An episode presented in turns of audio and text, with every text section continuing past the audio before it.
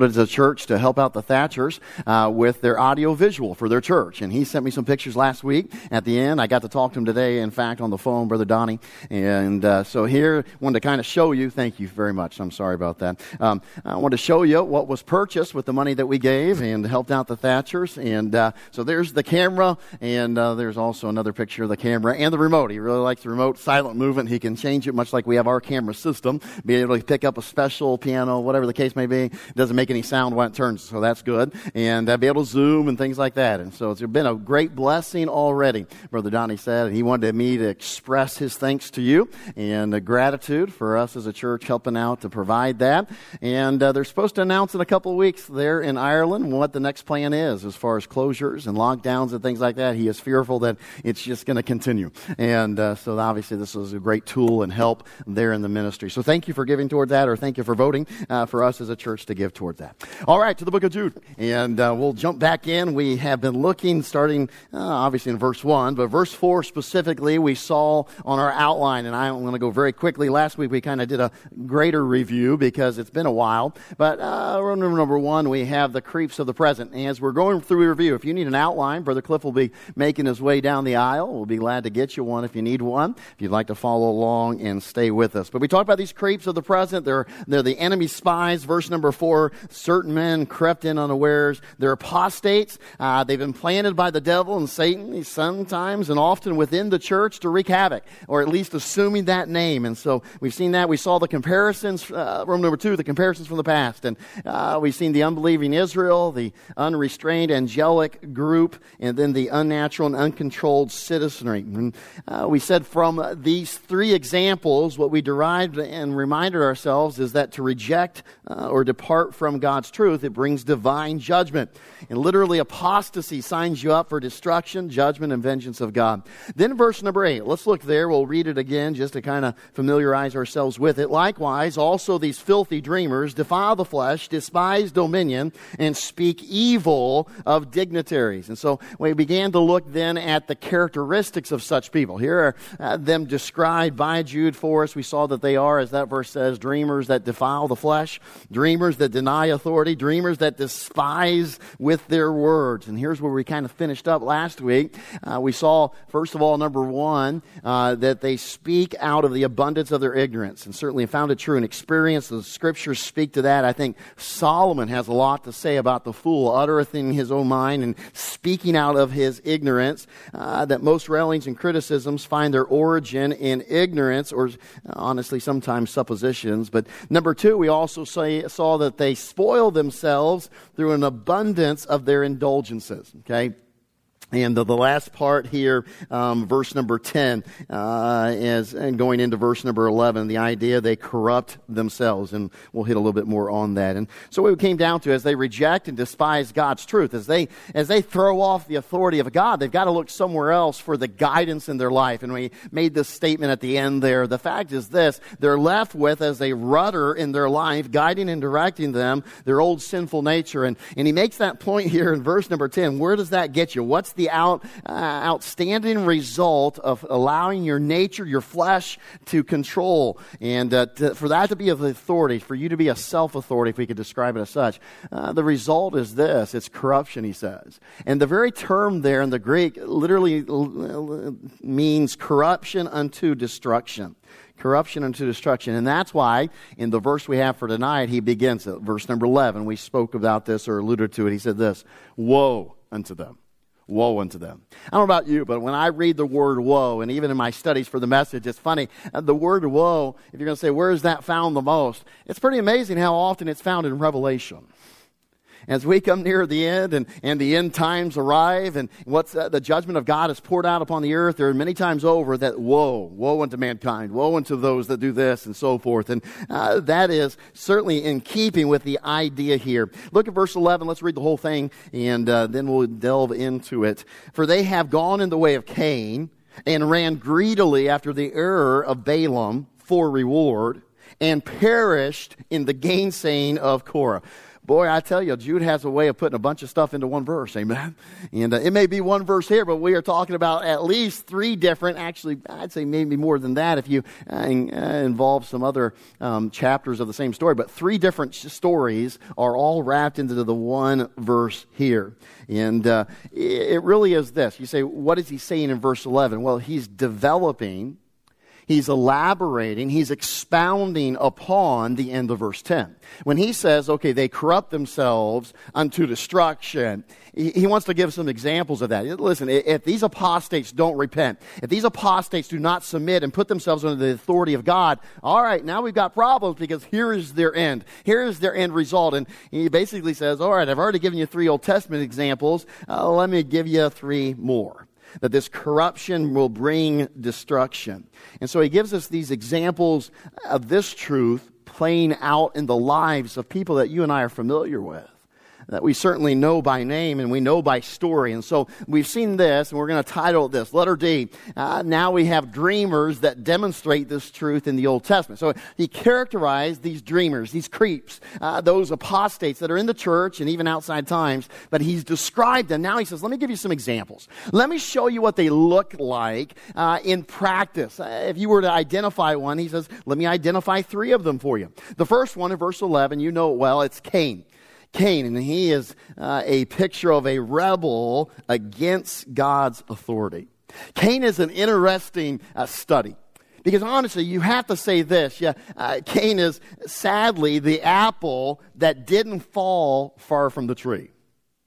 His parents there in the Garden of Eden, they, they rebelled against the instructions of God. And in this area of rebellion, obviously, he kind of took over his parents and yet took it much farther. And, you know, we've often heard that um, uh, what one generation allows in minimum or in minute, the next generation allows in excess. And there's truth behind that statement. That's a that's a principle that has played out in history and not only Christian um, uh, cultures and society among Christian people, but also secular people. And I would dare say it has played out in America, has it not? Well, one generation says, oh, that's okay, or oh, we'll open the door a little bit. It kind of opens at the rest. And certainly I think Adam and Eve have reaped a little bit of what they sowed in their own rebellion against the instructions of God in the garden. And guess what? Here comes Cain. Firstborn, uh, the son that they're proud of, man, he is it, and he does likewise. It's abundantly clear, too, and so we want to understand the story. If Jude says, all right, uh, they have gone, and this is a great statement, they've gone in the way of Cain. They've literally taken up the path. Okay, Cain did this. He made these decisions. He acted this way. And so he says, listen, these apostates, they act similarly. What, what is that way? Well, first of all, let's understand uh, he obviously rebelled against the instructions of God. But let's back up and get a uh, kind of set the table, if we might. We can gather easily from God's interactions with Adam and Eve that he had taught them and was demonstrating that a blood sacrifice was necessary for atonement. The Bible in the Old Testament, or excuse me, New Testament, we know this. Hebrews says, for without the shedding of blood, there is no remission of sins. Okay, so uh, that is a theme throughout the entire scriptures. Christ started it when Adam and Eve sinned. He had to make them a covering, right? A clothing, we call it, but literally it was an example and a symbolic that he had to kill an animal to provide that clothing. And so we can certainly gather that not only in that instance, but throughout the, di- the days and the weeks that followed, God taught Adam and Eve, all right, when it comes to offering sacrifices for your sin, a looking ahead to the great sacrifice of Jesus Christ, you need to offer a blood sacrifice. Because we come to Cain and Abel, and we know the story well. Abel takes one of the lamb, and he takes some of his flock, and he offers it to God, and God is pleased with that offering. But we come to Cain, and Cain is a, a farmer, and he takes some of his fruits and vegetables, and, and maybe cucumbers and tomatoes. Mm, that sounds good, doesn't it? And uh, ah, you name it, zucchini. Well, you know what? Let's throw let, let's throw Brussels sprouts on there and things like that. Let's burn that up. Amen. Uh, but anyway, okay, he throws all this produce on there. He tosses it on there, and, and that's it. And the Bible tells us his offering was rejected. Now, some will say, well, we don't see it in scriptures where God made that clear. How was Cain supposed to know? I like to think reasonably. Okay, let's reason about this. Let me ask you this. How much of even God's word and time did God spend to clearly and explicitly tell the Jews what a sacrifice had to be? How was that? How much was that lined out, saying, hey, you need to do this, it needs to be this, or if you don't have that, you can do this in its place? And, and my goodness, how much of the Old Testament was explained to the Jews? Now, my friend, if he would do that for the nation of Israel, my friend, he had to have done it for Adam and Eve and their family. He had to explain it. Now, you say, well, we don't have it here. Well, my friend, it's up to God when he reveals certain things to the rest of us. Amen? When he decides to put them in, and boy, when he did for Israel, boy, we have Moses and the Mosaic Law, and uh, it explains it fully, the symbolic nature of a uh, sacrifice and the blood sacrifice that was necessary. So I would just contend with you, friend. I think it's clearly obvious that Cain knew better. Cain understood. The whole family would have, and uh, certainly from even the example of what God had done for Adam and Eve. And so uh, in, imperative to that was the fact that God had instituted it and instructed it as the way of forgiveness. It, it was a picture of the means of salvation. What is that? That's the way of faith. I mean, you're trusting in that and the atonement that had to be accomplished through the uh, giving blood. But here's the problem. What does Cain do in response to that? Well, he comes to offer sacrifice, and he chooses his own way. He rebels against what God has instructed, much like the apostate that Jude is pointing, uh, Jude is pointing out. He says, hey, the apostate of today, that creep of today is just like Cain, because what? He refuses the instructions of God, and he goes his own way. If you think of Cain, his was a way of self- selfishly devised good works. See, he was mad at God because, listen, this is, this is what I worked for. This is what I have to offer because I worked. Uh, my friend, in that, his was a way of pride, of self-achievement. Now, Cain is very much the poster child for Judaism in Christ's day, in every modern religion today that seeks righteousness apart from faith in the atoning work of Jesus Christ. See, Cain is bringing his own work, his own efforts. He's not offering what God has dictated. He's not following the instructions of God and, and allowing this animal to represent that Jesus Christ would die somewhere down the way. And, and I, I can't do anything for it. There has to be the shedding of blood for my sins. No, he says, no, I worked hard. I tilled the ground. I watered it. And I, I grew these vegetables. And my, this I, I put a lot of work in this. So God, here is my sacrifice. I want you to take it. You realize and understand why God rejected it? It, it was all of him and, and his selfish uh, presentation of his works. You see, though uh, Judaism of that day and re, uh, works-based religion of today, though they claim to be worshiping God, their actions and heart are full of rebellion against God. Think of it if we were to put it in terms of a child. Okay, um, let's say a teacher asks a t- child to do a certain work uh, in the classroom. Uh, a child quickly comes up and they come in to hand in their sheet of paper, and the teacher looks at him and says, well, you've obviously done some things, but you didn't do it like I asked. It, it, it, it's not according to the instructions that I gave you. Uh, have you ever seen a child just whoosh, stomp off then? Because they did it their way. This is how they wanted to do that. And, and this is exactly what, man, this is, uh, uh, I want to do it my way. You should accept it. Isn't it good enough? And yet didn't follow the instructions. And that's literally what Cain was. Now, what did Cain demonstrate? Well, the fact is this, this rebellion is characterized by an unteachable spirit. See, Cain didn't say, hey, okay, God, you say that's, so you saying I need to go get a, a an animal and offer a blood sacrifice? Yes, Cain, that's, that's what I asked. That's what I told you. Okay. No, he didn't do that. He didn't listen and try to be instructed, teachable. Not at all. In fact, he was so unteachable uh, that he refused to approach God on God's terms. And therein is another great description of the apostate. I'll come to God on my terms. And it's not just an apostate that sometimes falls into this. This, this can be others. Have, have you ever heard somebody say, well, you know what? Um, I'll come to church when I'm good and ready. You know, I'm going to wait later in life, and then, then I'll get serious about God, and then I'll come to church and find out all about God. You know, I tell you, that's the beginning of an attitude that says, I want to come to God on my terms. How often you've seen it in somebody's life, they have that attitude but the bottom is pulled out. The carpet is pulled out from them. Oh, really, can I tell you, God wants you and I to come to him on his terms. To do anything other than that, it's rebellion. Rebellion. It's rebelling against his authority. Some have called Cain the father of all false religions, and uh, certainly I think that is apropos, uh, because that is often where it has started, certainly in the garden even before that, but he could also be called the forerunner of all apostates. And boy, the fallout of his rejection of God. Uh, now, think about this. Now, don't miss this. Okay? Because sometimes in our human mentality, and there would be people in the world say, man, that was unfair of God to reject Cain. I mean, how did he feel? He's standing next to Abel, and God says, okay, Abel, I accept your sacrifice. Cain, sorry, don't accept it. It's no good. I reject it.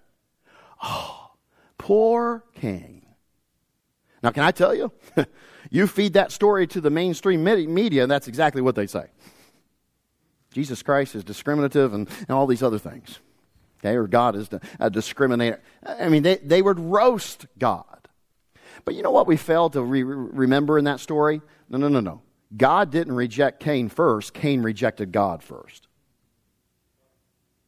Cain said, no, no, no, I'm not going to come to you on your terms. I'm going to decide how I come to you. And, oh, my goodness, that's a prideful way to come to God, isn't it? Hey, on my terms. And so, yeah, certainly the fallout was, in response to his rejection of God, God rejected him, and we know how that played out.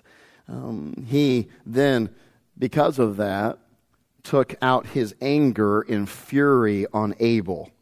Had been obedient and honoring to God and his instructions. And boy, isn't that true? I mean, we see that, unfortunately, more often than we would like. The ungodly who, who uh, are maybe being judged in their lives, whatever that is, boy, they love to take it out on the godly. I mean, think about it, okay? I think of teenagers sometimes. I remember in the youth group, and there would be times where I'd highlight somebody who did something right and so on, and uh, y- you know what would happen. Another teenager would look at them and say, goody two-shoes, youth pastor's pet. And isn't that funny how immediately the ungodly want to attack that who, the one who's doing right. And boy, we see it in our own homes, right? Frankly, we often see it in our own heart. When maybe we aren't doing right and somebody else is, and our heart is smitten, but boy, instead of getting it right, we lash out at them. And boy, that's exactly what, and you want to talk, what is a good glimpse window into his heart? Here's Cain. What? You didn't accept mine? You accepted his? Urgh. Boy, he goes and kills Abel. Takes it out on him. Uh, it, it is funny because you think about it, it's ironic. It's not really funny. It is ironic. Here is Cain, who was too proudful to slay a lamb, but he'd slay his brother. He'd take his life. Whatever reason, he didn't want to kill a lamb, and, and too pride. Maybe that was below him. I, who knows what all fall, uh, factored into that. He just didn't choose God's way. But boy, he'd be more than happy to kill his brother, and did so. He was willing to slay his own brother. What a shame. And for this, he was cursed and marked. Have you ever thought of who Cain should have been? Y- you know what it should have been like? When I stand up here and I say, Cain, we all should be like, oh, wow. The first son. He is the first human born here on earth.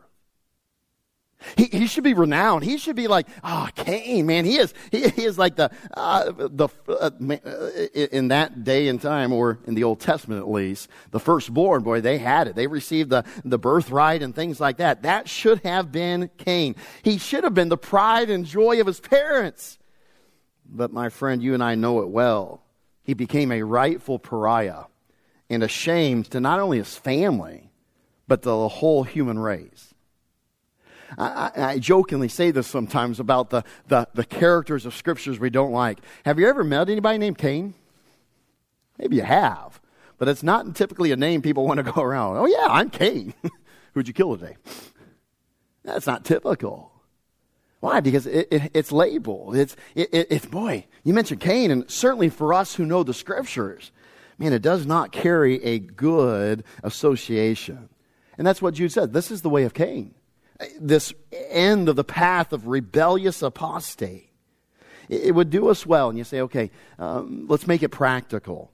It, it would do us well to ask if there's any rebellion in our own hearts to the instruction and authority of God in our own lives, whether passive or active. And I, I think that is really the key for some of us, because we're all different, and sometimes we all react and rebel differently. Some of us are active in our rebellion. What's active rebellion? Well, it's stubbornly not doing something and, and uh, that God has instructed. It's doing something that God has forbidden. Even though you know that he's forbidden, you do it. It's, it's the picture of shaking a, a fist in God's face. It's a defiant behavior. It's like the child that you say, okay, go to bed, go do this. And they're like, no. That's an active rebellion. It's kind of in your face. And, and as a parent, sometimes you like that better simply because you know it's there. Uh, it, it's obvious. They don't hide it. It, it, it. They wear it on their sleeve. It's clear. And, and, and sometimes that's how we are with God. God speaks to us in a service. God speaks to us through his word. God speaks to us through his Holy Spirit and tells us to go do that. Go hand that tract. Go call that person. Go talk to that person. You need to say this. Don't think like that. And we say, no, I want to do it my own way. I want to think what I want to think. I want to say what I want to say. And I, I don't want to do that. I don't want to give that. I don't want. And we, we actively rebel against God. But there's also passive rebellion. And that takes place in the heart of a Christian. And it, my friend, it's much more evasive. It's much more hard to extract and expose. It's not in your face. You know, it, it's not clear and obvious at, at first glance. But it's rebellion nonetheless. It doesn't stubbornly stand in defiance and like the uh, active rebellion. No, they'll verbalize it. And sometimes we verbalize that to God. Not today. I'm not going to do it today. No, I don't want to do that. And we'll verbalize. But passive uh, it typically doesn't use words. It, it rather simply ignores the instruction. It, it Uh, has the idea of offering excuses. It, uh, we, in our heart, we treat the truth and what God says like we never heard it, or he says, don't do that, and we want to keep doing it, so we just, we claim ignorance, we, we claim inability to do it, we offer excuses, and we pick and choose obedience while leaving uh, other things undone. And it's just as much as rebellion, and I would say and submit that I believe it's more of a prevalent form of rebellion in our churches and among Christian people. We're not actively always doing this and shaking our fist at God, but there's things we know we ought to do, and we're just kind of like, eh, I'll just kind of ignore it. Uh, uh, we'll, we'll just kind of let it pass by because I really don't want to do that. And we just kind of let it go, and God speaks, and uh, nah. We just kind of act like we're not, uh, oh, I didn't hear that. I didn't know that. I, we, we claim ignorance or inability. Mm. The fact is this, that both are kinds of rebellion. One is more obvious and clear, but both are rebellion. I, I, certainly for most of us, our minds and our hearts have been drawn the last year or so to the end times. Certainly if I were to ask you, as some of us, many of us have had discussions, uh, we, we certainly see Christ's return drawing near every day. And it seems like when before we were inching towards it, we're moving at warp speed now. And so we see that. We see the, the signs of the times. I, I know we, we can't tell exactly when Christ returns, but don't you remember Jesus Christ says, look to the sky? You're going to notice things. You're going to see things happening, and it's going to be indicative. The end is near. You don't know the exact time, but boy, it will still speak and tell you uh, that, boy, it's getting near. And so many of us would think to that end, and, and I'll just tell you, in light of that, I, the Lord has just burdened me. The Holy Spirit has just led me multiple times, as you have heard, these last few weeks and months, to really focus on the thought that we need to surrender to God's authority. Jesus Christ's lordship in our life in every way possible, his leadership, because his lordship is indicative of his leadership. We sometimes get this, I don't know, sometimes maybe we get this thought of lordship and we think, oh, Lord. The reality is all we say mean when we say lordship of Christ, it means he is the leader. He's my, he guides and directs. What he says, I do. And so, uh, boy, uh, his authority is so needing for us to respect it, to honor it, to obey it, to heed it, allow him to have the authority. You see, because uh, difficult times, I believe, are coming for the church. There was a time that I did not think it would be for generations after I lived. But my friend, it seems like it is close. whether in my generation or my children's generation. Difficult times are coming, and here is a simple truth I would encourage you with. The fact is this: if we have failed to bow to Him in every area of our lives, then we will surely fail to live for Him. See, if we don't bow the knee, and I love that song, bow the knee. It's the idea of surrendering, submitting to our Lord and Savior. He is our leader. He is our God, the authority of God in my life. I may not like it, and it may not be the thing that I would choose, and my own flesh and nature wants to go this way, but I will bow the knee to God. And then when I bow the knee to God, it then enables me, empowers me to do what? Live for my God. What He says I will do, where He leads I will go. He, I will live for Him. But boy, if you've never bowed the knee, ain't no way you're going to live for Him. And so sometimes we can't hang on to areas in our life where we haven't bowed the knee. And boy, right now there isn't a chance that we're going to live for Him in that area. And I'll say this, especially when the going gets tough. Let me take it a step further, because I don't know what the days ahead hold. But I will say this, and if we have failed now to live for Him, we will surely fail to die for Him if and when it comes to that. If we don't bow the knee, we will not live. And if we do not live for God, push comes to shove, and people are saying, you will either deny Jesus Christ, or we will put you to death. My friend, if you have not chosen to live for Him, if you have not surrendered to live for Him, you will not surrender to die for Him. That authority has to be recognized. And an apostate certainly does not. Rebels against that authority, beginning with not bowing the knee. Cain would not bow in offering the right sacrifice. Tonight, could I encourage you and I to make sure that there are no seeds of rebellion in our life somewhere? There's no little Cains hanging around in some area. Uh, the idea is that there's no area of our life where we've started to go down the way of Cain. When we said, okay, I, I, you know what, it's not that big of a deal. I'm just going to ignore what God wants. I, I don't really need to change that. I've lived my whole life this way, and why should I change that now? Why should I make any change? Boy, we start going down that way, and it's the beginnings of a rebel. Can I put it this way? Root out the rebel. Root out the rebel. Get him out of your life. Whatever area, whatever place, if there's something in your life that you have not bowed the knee to God, start there. And as you bow the knee, then you can live for God, and you start applying the principles and the truth and the word of how to bring Him glory and bring Him honor. And then as you choose to live for Him, my friend, if it ever gets to that, you will joyfully walk to your death for Him. Bow it. Bow the knee. Choose to live for Him. And if it ever comes to it, my friend, may you and I joyfully die for Him. Because what is death? Graduation day. The day we get to see our Savior face to face. What a joy it will be. But it starts with you and I saying, I don't want any Cain in any area of my life. I don't want any kind of rebel.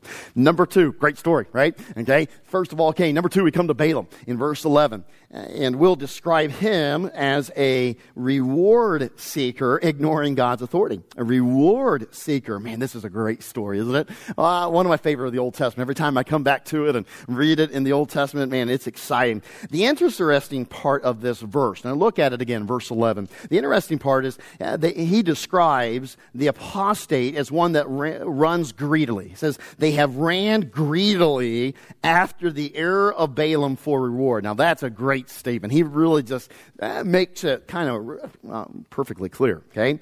That description of running greedily, uh, what that means is this. It's an intense passion uh, leading to giving up oneself to something or for something with great abandonment. Okay, I've got to have it. I've got to. I want it. I want that. And and you just, with great abandon, you just abandon anything that you ought to hang on to, and you abandon it, and with intense passion you pursue it. Uh, the word translated as error. When he says uh, go after, the Greek word here, uh, go, they go after. They run greedily after the error of Balaam. It literally means to wander or to go astray. So that begs the question, doesn't it? How did Balaam go astray? Uh, how did he wander from where he should have been? I think that's a good kind of um, connects well to when we talk about the way of Cain. Balaam got off the way, the way he should have gone. So he strayed, he wandered from that. Balaam was greedy of material things. He loved money, possessions. He loved the profitability. Now, here's the problem. He was a prophet of God, so he loved the fact, the profitability that his gifts from God as a prophet could bring him. Well, one day, the king of Moab, his name was Balak, and Balak came to him, and he, he because he saw the Hebrew nation. They were traveling near the nation of Moab, and he saw them there, and he, he didn't like that. He, he didn't like the, uh, them, and he didn't want them anywhere near uh, the border uh, uh, there as they were on their way to settle the land of Canaan. And I, I think it's kind of funny because, um, can I tell you, the Middle East, the nations there have never been a friend of, Jew, of the Jews. Of Israel. And it goes back even to the Old Testament here, and so it is true, and uh, how much they hate them and despise them and treat them ill. And so uh, same was with Barak and, and Moab at that time. He, they weren't even coming into his country, and he he boy he didn't he didn't like the stories that he'd heard of other nations falling before these Jews and how others had cowered before the Jews. And so he didn't like that, so he decides to call this prophet who had a great reputation. He decided to call Balaam, who who had a good reputation as a prophet, successful, and he threw a big monetary reward at him. For what?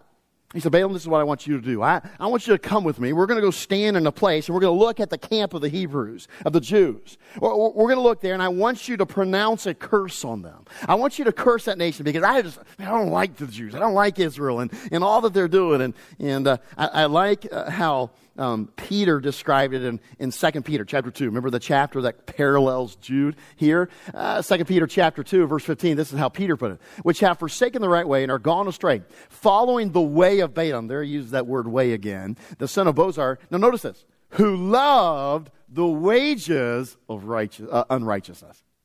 What a description.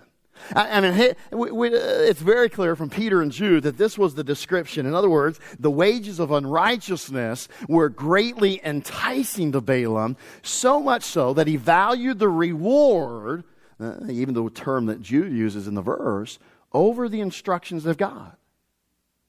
He would have known exactly the type of prophecy and, and certainly God's relationship with Israel. That was clear. Balaam knew that, and yet he valued what? Oh, how, how much money are you going to give me, Mister Balak? King Balak, how, what, what's the reward? What are you going to pay me to, to do this curse? Well, that's what he did, and he knew better. And here's the, I mean, you tell me God doesn't have a sense of humor. Remember what happened in the story? God turns things up on top of his head. It, it, it's recorded in Numbers chapter twenty-two through twenty-four. Four different times. Balaam comes with Balak standing there, and they get all ready. And well, uh, in fact, it, it's kind of interesting. It happens at three different places. Okay, the first place they go to, they put seven altars, I believe is what it is. And they offer these altars. And they say, okay, and Balak says, all right, Balaam, get up there. He gets up there, and he says, okay, curse them.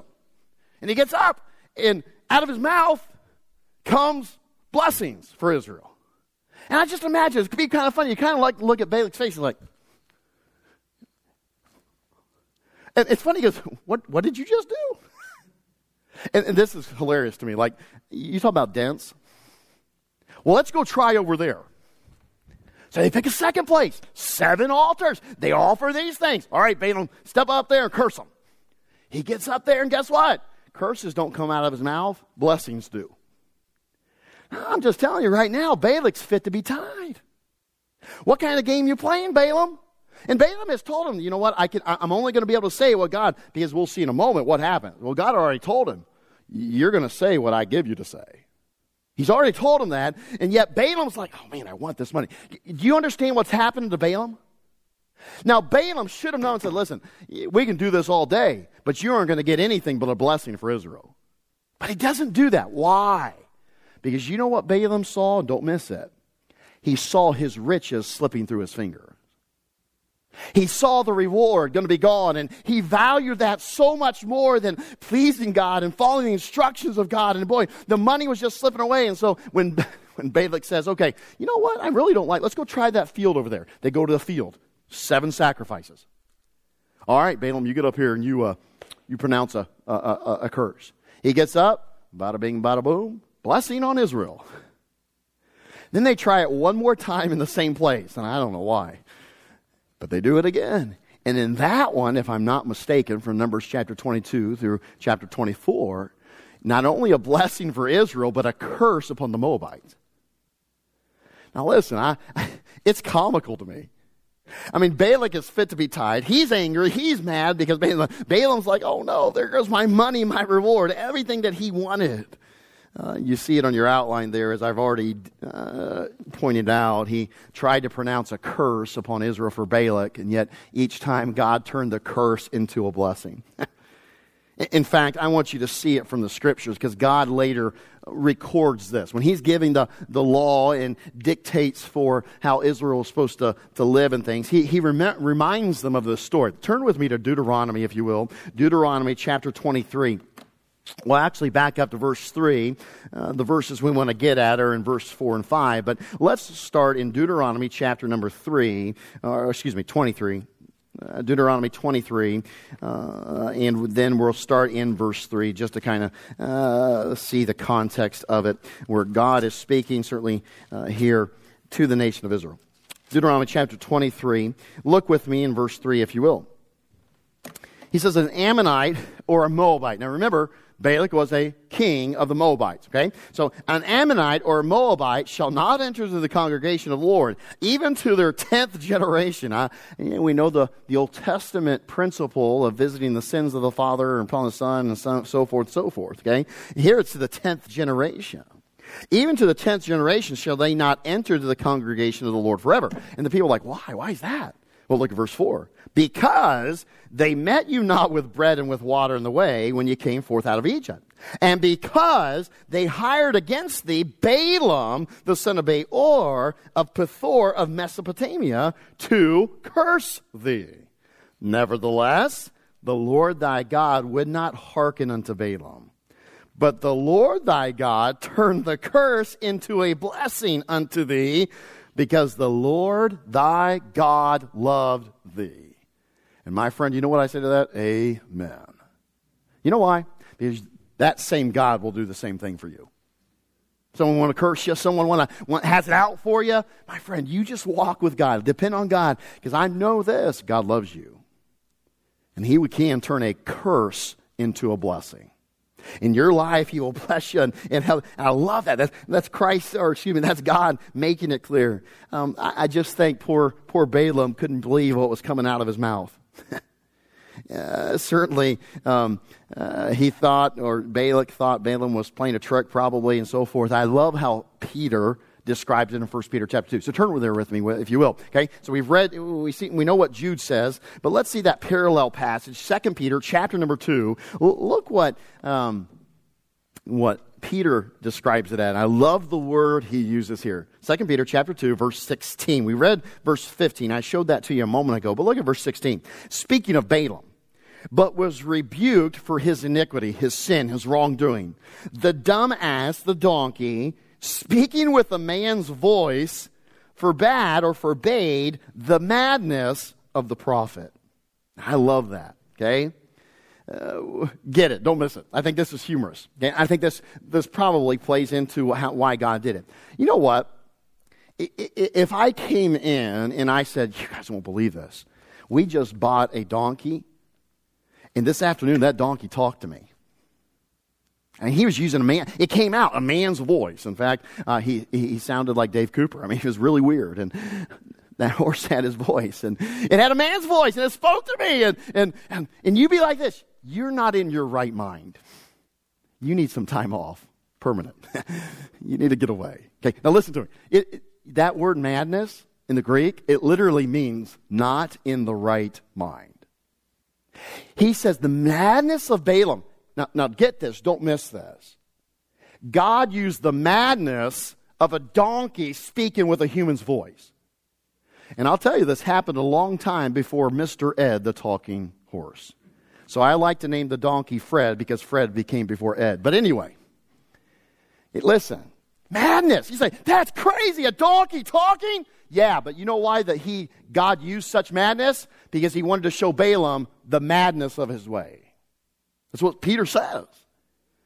to forbid, forbade the madness of the prophet. Boy, God used the madness of an animal speaking to correct the madness of the prophet. He should have stopped, obviously, right then and there. And, and think about it. Let me put it this way. Let me back up. You say, what was he stopping? What was the madness of Balaam? It was this. And for you and I, it's true.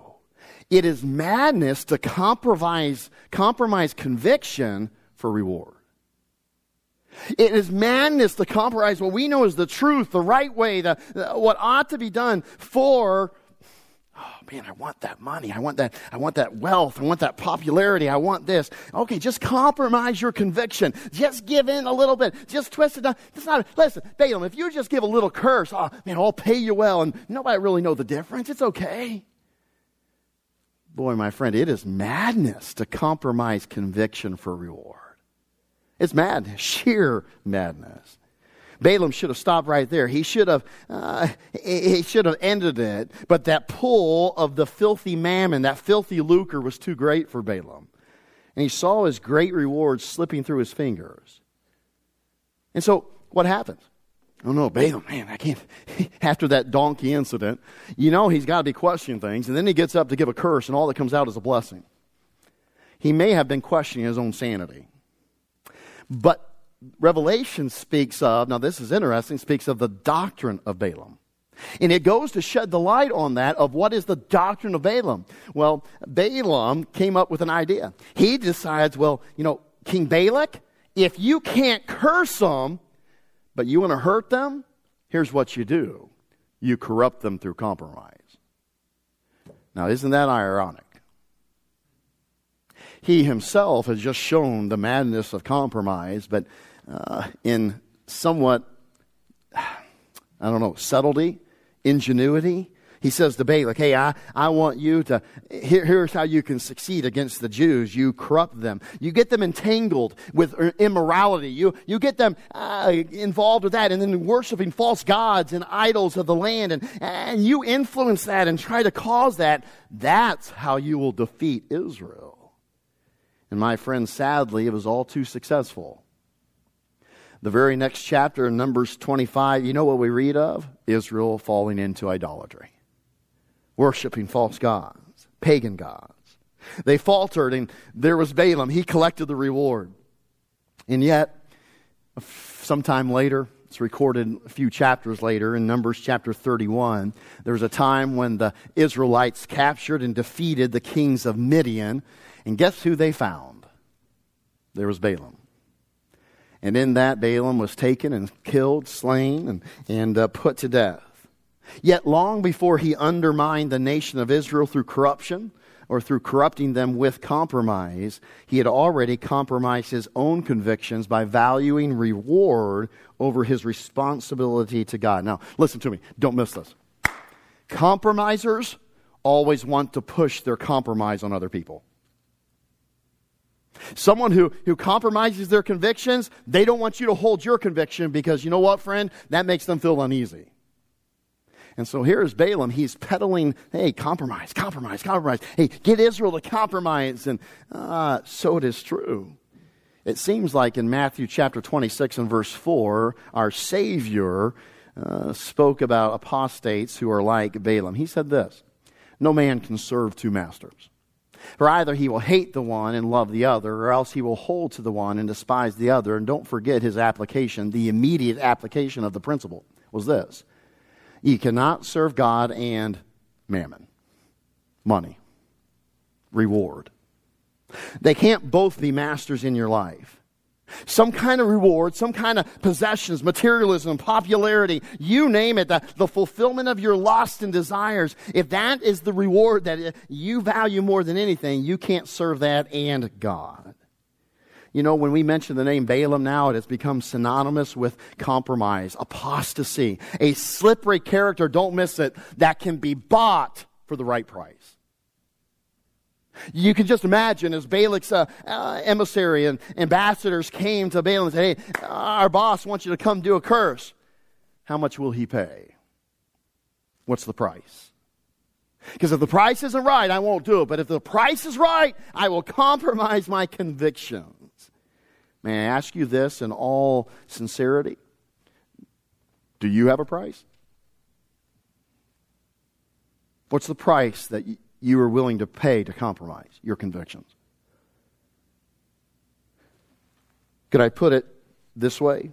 Is there a carrot, a popularity, approval, peer pressure, personal enjoyment, wealth, possessions, uh, you name it, riches that Satan can wave in front of you to get you to compromise your convictions, to choose reward over obedience? Could I ask it this way? What is the thing that could buy the compromise of your convictions concerning God and His instructions? So fill in the blanks, and let me ask you one more question. Or actually, let me make one more one statement, and we'll be done. Okay? What is the thing that could buy the compromise of your conviction concerning God and His instructions? What will it be? You name the, the conviction. Well, I believe that God wants me to give a tithe. I, I believe God wants me to share the gospel. I, I believe I ought to assemble together with believers. I, I, I believe it's God that I should do this, read my Bible every day and study to show. I, I believe it's my conviction that I should dress like this, that I should talk like this, that, that I shouldn't do that, but I should do this. What is it going to cost? What, what will buy your compromise of your conviction in that area? But understand first, if there is anything that can buy your compromise, Satan's going to try it. He'll find it. He will try it. That's why it is imperative for you and I to examine our own hearts and lives and say, wait a minute, I don't want there to be anything that he can dangle in front of me that will get me to compromise my convictions. There's nothing, no reward, nothing that he can offer to say, hey, hey, hey, Stephen, look at this, look at this. Don't you want this? Hey, just give in a little bit. Would you just give a curse instead of a blessing? Would you just come this way and just, don't you want it? Because he'll do it. How easy it is to serve mammon or something else offered other than God. And that's what happens to an apostate. How often do we see somebody start out okay, maybe a pastor, maybe a Christian, and faithfulness to God, they're true, they're honest, but something grips their heart, something garners their attention. Uh, the Satan or the world or the old flesh dangles the carrot in front of them and gains their affection more so than God has it. And then that thing becomes their master, because no man can serve two masters. And soon they have run greedily after the error of Balaam. You say, hey, aren't the scriptures littered, littered with people who've done this? Yeah. The wisest man that ever lived, do you realize that he had carrots dangled in front of him that turned his heart away from God? Do you realize that Paul speaks of Demas? He's loved this present world. Satan came and said, hey, Demas, look at this. Look at the, the wealth or the riches, or look at the fulfillment of your lusts and desires of the flesh. Hey, Demas, coming into the world, you can do it. It's not the, just compromise your convictions. And time after time after time, the history of Christians is littered with people whose price has been found. Satan discovered it. And my friend, they compromised the very convictions they were to live by. Balaam is such a one. You and I could list people today, alive, who have found a different kind of reward, but one nonetheless that they have forsaken God and His instructions for. Apostates do it. May it not be found in you and I. May you and I say, nope, no price. I will have nothing in my life that could buy my compromise and my convictions. And I'll tell you, friend, you know what the world needs? It needs some Christians who shine brightly, who taste like salt, and that will only happen when we don't compromise our convictions. We'll get into the last part of the verse. I would have loved to get into Korah tonight, but we will not have the opportunity to do so. Let me remind you of those prayer requests, Brother Cliff. You'll bring those, collect any along the way. If you have one, please give Brother Cliff's attention.